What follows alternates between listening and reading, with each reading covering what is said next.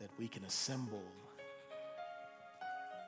and we can have joy unspeakable.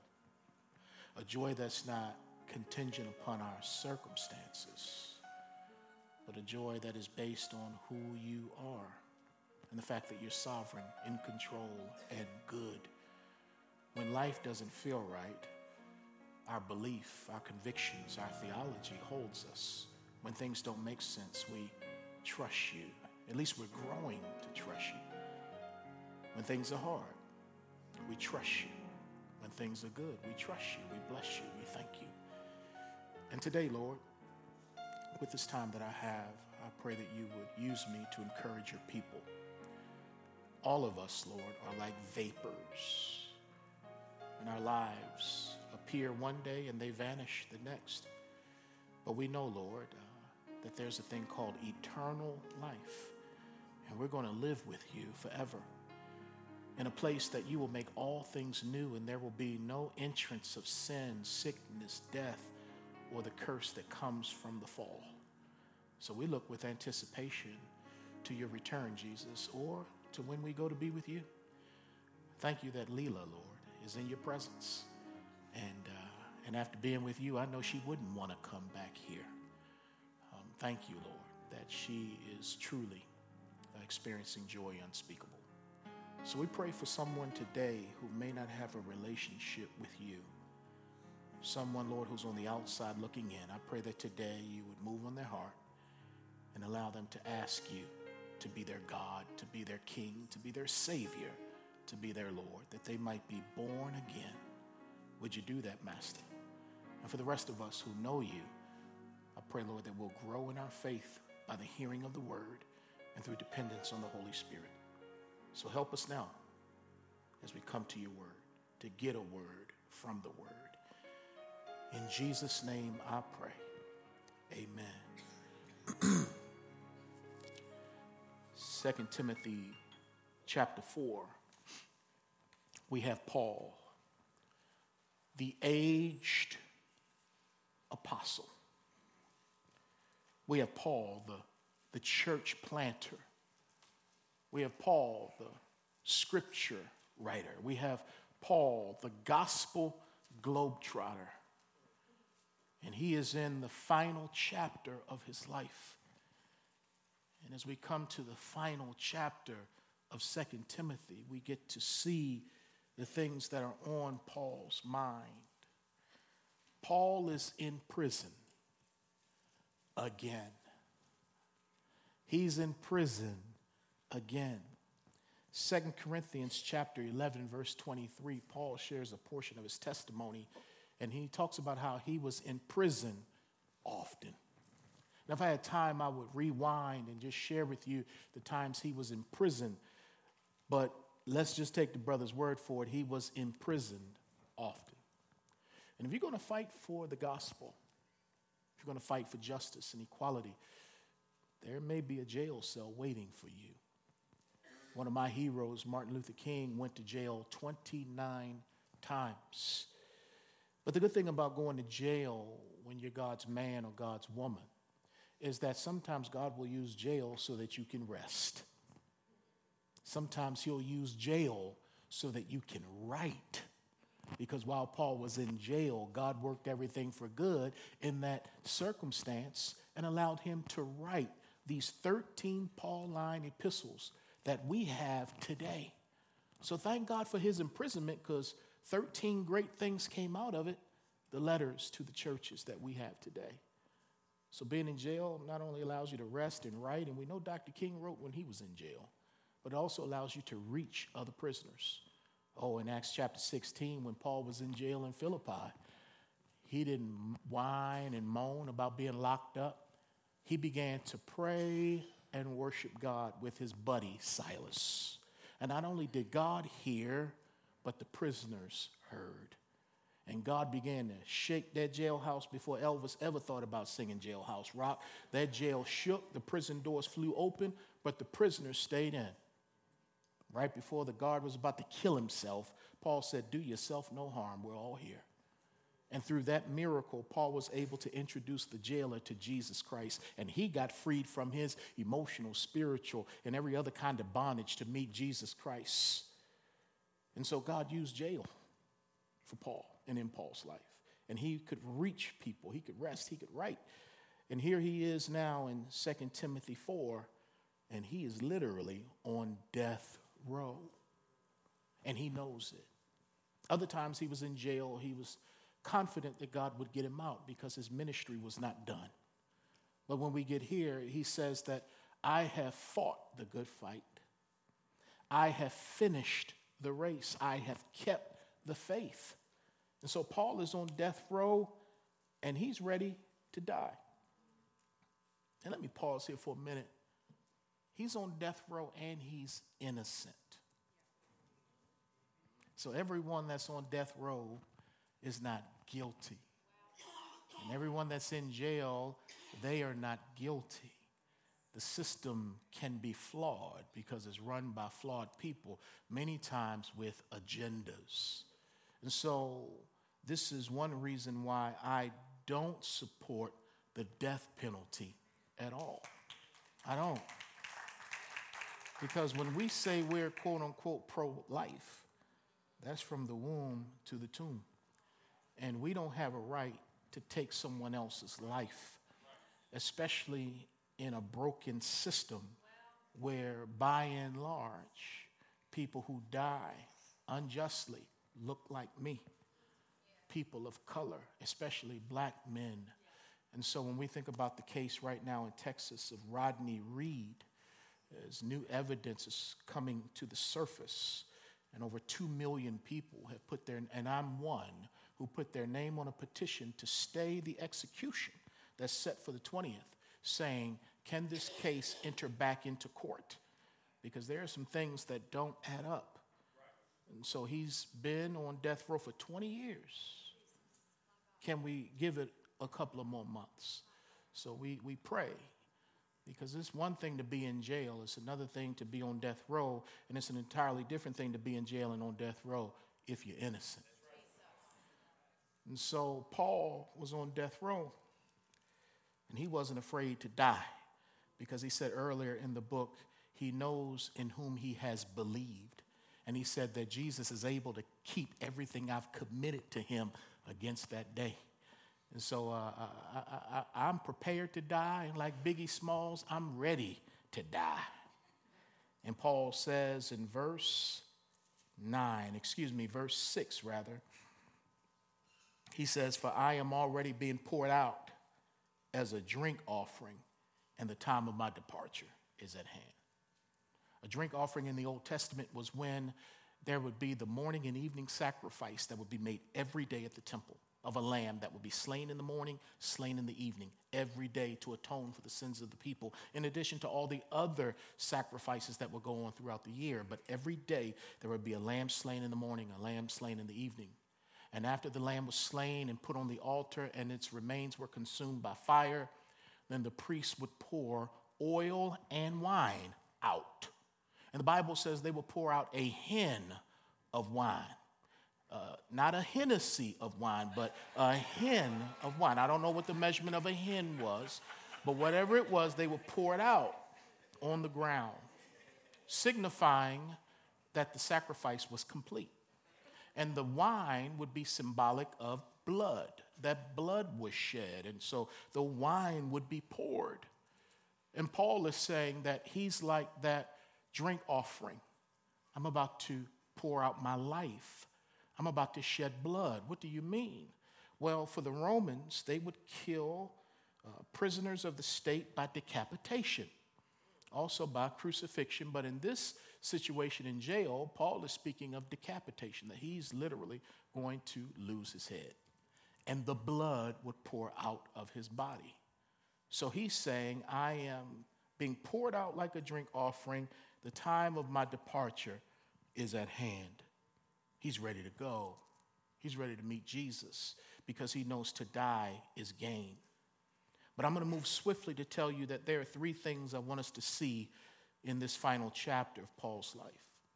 I want you to see the plea, I want you to see the people, and I want you to see the property. Three things the plea, the people, and the property. And from this text, here it is. Here's the one thing this whole sermon is trying to say, in case I don't complete it, and that is we will see what life should really be about. By reading these words from the Apostle Paul before he meets his imminent violent death, we should see what life, or rather, we, we should see what life should be about by what he prioritizes. So the first thing is he has a plea. In verse 9, he says to Timothy, Be diligent to come to me quickly. Be diligent to come to me quickly. So this is a plea to Timothy. Who is Timothy? 2 Timothy chapter 1 verse 2, Paul calls Timothy a beloved son. In 1 Timothy chapter 1 verse 2, Paul calls Timothy a true son in the faith. So Timothy is Paul's spiritual son that he met and circumcised on the second missionary journey that he took as he went out with Silas. And he took this young man whose father was a Greek and an unbeliever, but whose mother, Lois, and grandmother, Eunice, they loved the Lord. But this young man needed a father in his life, and Paul took him with him on his missionary journeys, and he became his true son. Paul said uh, in 2 Timothy 1 4, as he wrote the letter from the jail, he said to Timothy, I greatly desire to see you. So before he dies, he wants to see his son. And four times in this letter, Paul keeps stressing how he wants to see Timothy. So there's this plea. And my question to you is if you knew death was imminent and it was coming, most of us don't know when death will find us. But if you knew, who would you want to come see you? Who would you want to come see you before you go and see the Lord? Here it is life is not about accomplishments. And Paul had a whole lot of accomplishments. But life is not about accomplishments, it's about relationships. So at the end of his life, rather than talking about all the churches he planted and all the miracles he did and raising people from the dead, all that good stuff, okay, no, I want to see my son because it's not about accomplishments, it's about relationships. We can't take things to heaven. The only thing we can take to heaven is other people. Did you get that? We can't take things to heaven, but we can take people with us. So we need to stop valuing things over people. So it's a simple message, but it's hard to get because we prioritize stuff and things over people and relationships. And you may have 2,000, 3,000, 4,000 friends on Facebook. But when you're on death row or on your sick bed, you're going to find out who your real friends are. And I'm here to tell you it ain't thousands, it's just a couple. Who are your friends? Who would you want to be there? And are you the kind of friend that somebody would want you to be there for them? Ah. But then, secondly, we got to see the people. We see the plea I, I want Timothy. But here, the people. Strong Tower, in chapter 4, Paul mentions 18 different people. In chapter 4, 18 different people. And so let me just mention a few of them to you. In verse 10, he mentions Demas. He says, For Demas has forsaken me, having loved this present world, and has departed for Thessalonica. And so Demas was a disciple that Paul may have led to Christ, helped disciple in the Lord. But there came a time where Demas had forsook Paul, even going deeper, he had forsaken the Lord, and he went back into the world. Ah, you do with that what you need to do with that. But here it is some relationships are messy. We have people in our lives, family members, who make a profession, but they live like they never made a profession and they backslide. They do the Michael Jackson moonwalk and they go right back out into the world. Then there's Luke. Paul said in verse 11, Only Luke is with me. So he's in jail and he says, Only Luke is here. And I love how God sets this kind of stuff up. because Luke would travel with Paul as he would go on his missionary journeys. And Luke was a medical doctor. And Luke is the author of the Gospel of Luke and the book of Acts. So when you read Acts, you see these we passages where the author talks about we were shipwrecked, we did this and we did that. So God set it up where one of Paul's traveling companions would be a medical doctor. Why? Because Paul would get the mess beat out of him left and right. And it's good to have somebody on your team that can stitch you up from time to time. But beyond being a doctor, this man was a friend, and he was the kind of doctor that had great bedside manner. And he's proven it by being a, a, a, doctor who will stand with you when you're in prison. You're in prison, I am not, but I am not leaving you because you're not going to die alone. You're not going to die by yourself. But then we have Mark, he mentions in verse 11, where Paul says, Get Mark, Timothy, and bring him with you, for he is useful to me for ministry. Bible readers understand what happened in the book of Acts on the first missionary journey, where Paul and Barnabas were going on their first missionary journey. Barnabas wanted to bring his cousin Mark. Mark comes, they go out, and there's persecution on the first stop. John Mark said, uh uh-uh, uh this ain't for me, and he went back home. So then come time for the second missionary journey, and Barnabas said, Let me bring my cousin again. Let me give him a second chance. Paul said, Absolutely not. He quit on us the first time. We're not bringing him out here. And so they had, Paul and Barnabas had contention over that, and they split up. And Barnabas took Mark, and Paul chose Silas. So that great evangelistic team was uh, divided and destroyed at that moment. And so, what you see here at the end of his life, Paul is saying, Go get Mark, bring him to me because he's useful for me. Now, here's the idea some will say they had reconciled at some point, that Paul and John Mark had reconciled. And so, Paul is saying, Bring him to me. Or you can read it and say, They didn't reconcile. And Paul just wants to do everything he can before he meets the Lord to make some relationships right so he's like, Can you bring Mark? Because we need to get our relationship right. So either it was already reconciled or it needed to be reconciled. But the aged apostle, who, who was a little hard when they first started ministry, softened up a little bit in life and, and got more grace and mercy in his life. And he's like, I want to show it to Mark. Now, here's another question Where's Barnabas? Could be that Barnabas was deceased at this time. But Paul is saying, Bring Mark to me. Then there's Alexander the coppersmith, because again, life, especially with church folk, can be messy. Look at verse 14. Paul says, Alexander the coppersmith did me much harm. May the Lord repay him according to his works. You also, Timothy, must beware of him, for he has greatly resisted our words. Verse 16 says, At my first defense, no one stood with me, but all forsook me. So here's what's going on Paul standing before the Roman consulate and uh, the trial about you know who he represents. Is he a threat to the empire of Rome because he preaches another king named Jesus? All this stuff is going on. And Paul is looking for people to stand with him, to speak up for him, to speak up with him. But he says, There's no one to speak up for me. Why? Because being a Christian at that time was dangerous. They were killing Christians, throwing Christians to the lions for sport.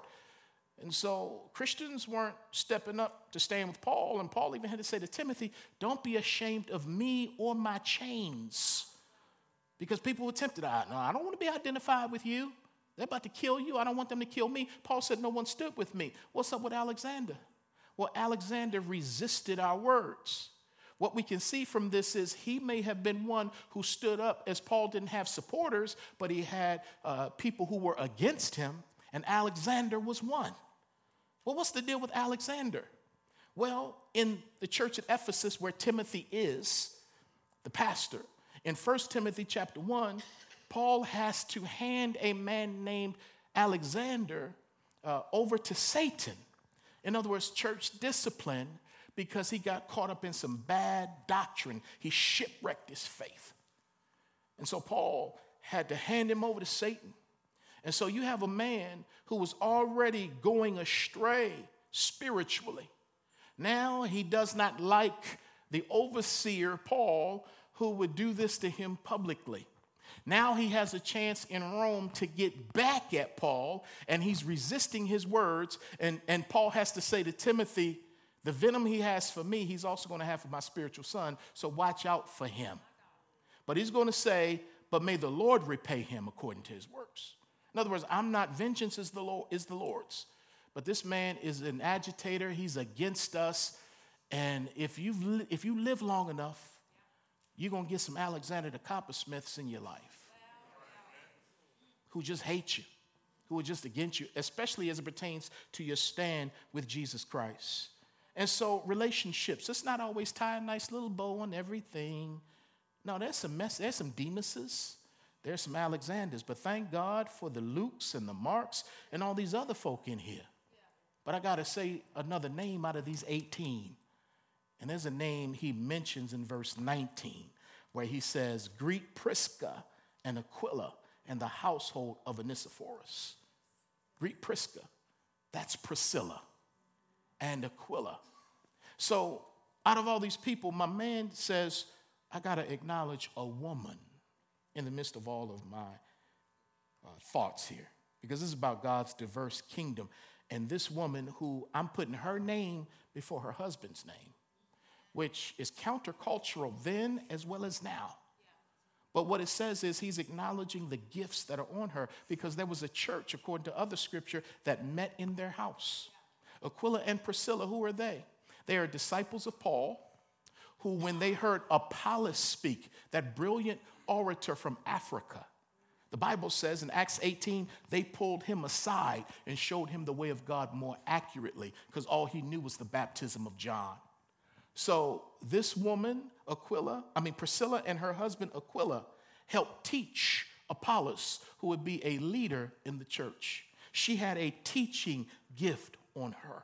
She had a leadership gift on her. And Paul, who was an egalitarian, meaning that he believes that all people are equal in the sight of God, especially in the kingdom of God, he said, Let me acknowledge this woman in my last words ever to be recorded. So thank God for the Priscillas in our church who teach the word, who lead well, who serve well, who honor their husbands if they're married. Thank God for the Priscillas. So here's the last thing I want you to see from this portion here. In verse 16, when Paul says, No one stood with me, all forsook me, he says, May it not be charged against them. So nobody stood with me. But he said, May it not be charged against them. In other words, I forgive them for not standing with me. I release them, which is what forgive means. I release you from the charge. Just like God forgives us uh, uh, of the charges of sin, He releases us, He forgives us from the penalty of it. And Paul says, I released the people who didn't stand with me because I had unspoken expectations that were not met. And when we have breakdowns in our relationships, they usually come because we have unspoken expectations that don't get met. And then we have resentment that build up towards the people who let us down. And when that happens, we need to forgive. We need to release them. Because Paul is saying, I'm not going to go meet Jesus holding on a bitterness in my heart. And since we don't know when we're going to go meet Jesus, it would behoove us right now to do what? Forgive people people who sinned against you knowingly, unknowingly, forgive them. Why? Because God in Christ Jesus has forgiven us. Who are we not to forgive? Don't have that stuff in your spirit. Let folk go, release it. So, who do you need to forgive before you die? Finally, the property. The property. Look at verse 13.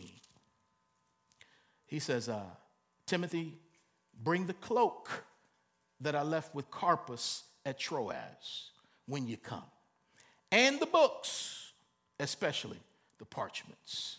So it's the property here. He, he said, Son, when you come, stop by and get my coat from Carpus. Carpus thought I was giving it to him, I was just loaning it to him. You got anybody in your life like that? You let them hold something and they think it's theirs. They put their name on it and stuff like, no, I let you hold that.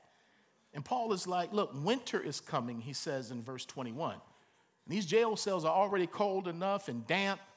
Can, can somebody bring my cloak so it can serve like a blanket?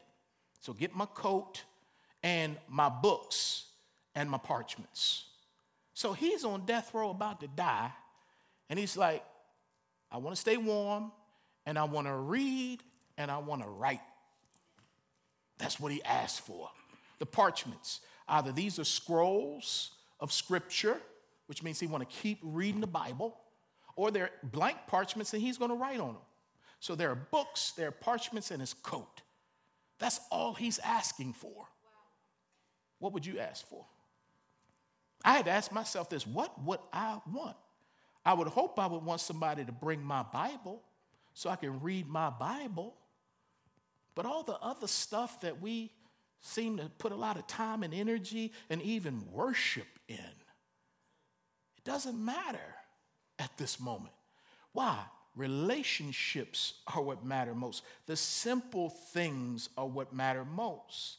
And he says, Man, bring me my books and my parchment and my coat in conclusion, from Paul's experience, we see what life is really about. What's it about? Life is about people, not things. And then the things that we do have should be simple when you come down to it. Not all the, the, the, the stuff we get enamored with. And if we have blessings, we shouldn't feel guilty about them. We just shouldn't worship the blessings. We should hold all these things loosely because we can't take none of it with us, but I can take people with me.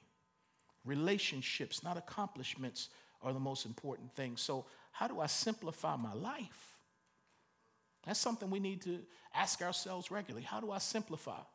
So that when it's time to spend time with my children, we can turn the television off. We can have conversations. We can build memories. And not wish we had done more once they're gone or we go. Because on one's deathbed, you're not going to be thinking about all your degrees and all your accomplishment. You're going to be looking for your friends and for your family. Jesus said in Luke 12 15, For one's life does not consist in the abundance of things he possesses. That's what Jesus says. Life does not consist in things, the abundance of things. And as Americans, we have an abundance of things. So, Jesus, what does life consist in? Relationships. Because in prison, Paul lost his freedom, but he didn't lose his friendships. Lost his freedom, but he still had his friendships. In prison, Paul would lose his head, but he did not lose his help from the Lord. What matters most are these things. Paul says in verse 8 as I close, I'm two minutes over. He says, um, When I meet the Lord, He has a crown for me. And not just for me, but for everybody else that loves His appearing, who's looking for Him to return. There, there's a crown the Lord's going to give. So He's going to enter into that space in that place with Jesus through suffering ultimately through decapitation. But yet he has the strength to say, God's going to personally give me a crown. Now, I'm not the smartest dude in the room, but if you've lost your head, how do you get a crown? Must be something that's going to happen. Y'all don't hear me right now, but from how you died to how you live. There's going to be something that's going, a transformation, a healing of the body, where the Lord is going to put that head on his body. And God is going to remake that body and turn it from something that was corruptible and able to face corruption to something that is incorruptible. God's going to do that in a moment, in the twinkling of an eye. So you lose your head here, you get it in heaven. And not only that, you're going to get a crown personally put on your head from the Master himself. And Paul would say, it was worth it. Because don't you want to hear him say, well done? I sure do. I want to hear him say, Well done, my good and faithful. You may enter in because you accepted my son for the removal of sin. And he'll wipe those tears out of my eyes, and I'll be living with God and no need to cry. And he'll pick me up and give me a crown, but I'll give it back to him and cast it down. At his feet while he's sitting up on the throne, God saved my life. I'm no longer my own. And he walks and talks to me. I'm never alone. He's the rock, y'all, and I'm sown in the stone.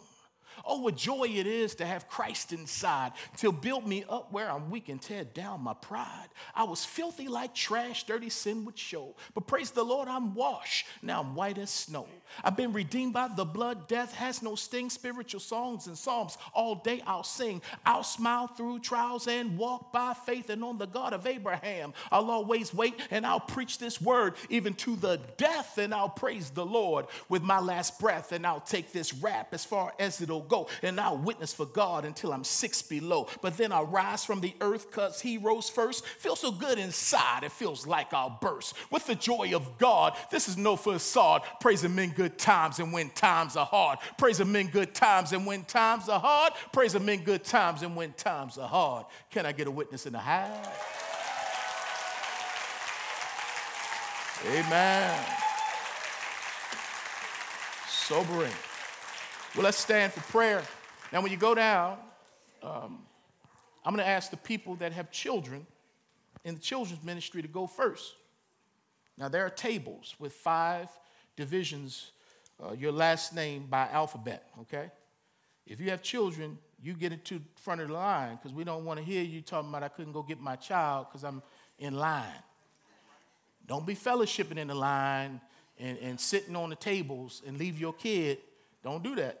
Y'all go first. Or if you got to go get your child, bring your child down. But what's going to happen is you have the line, find your last name, wait in line, and what they're going to do, you're going to, they're going to give you a, a thing to sign. You're going to print your name, you're going to sign your name. You're going to be given a stamped envelope. and it will be something for you to fill out and send back to the church. They're going to number that envelope so that when it comes back in, the number will match your name. We'll put it in the safe, we'll keep it there. Hopefully, we'll never have to use any of these things. Jesus will come back and get us tonight or tomorrow. We don't know. Uh, but we want to be prepared in case he doesn't, so that your family doesn't have to scramble, your church doesn't have to scramble, and we can uh, do things well in decency and in order. Uh, so let's pray, Lord. Thank you for this time together. I pray, Lord, if there's someone here today that isn't ready to die, they're afraid of death because they don't have a relationship with you. I pray, Lord, that today would be the day of salvation for that person or for those people. That they will trust Jesus, the resurrection and the life, the one who defeated death, and the one who can give them eternal life. If you're lost, you need to be found. Ask the Lord to be your God, to be your Savior.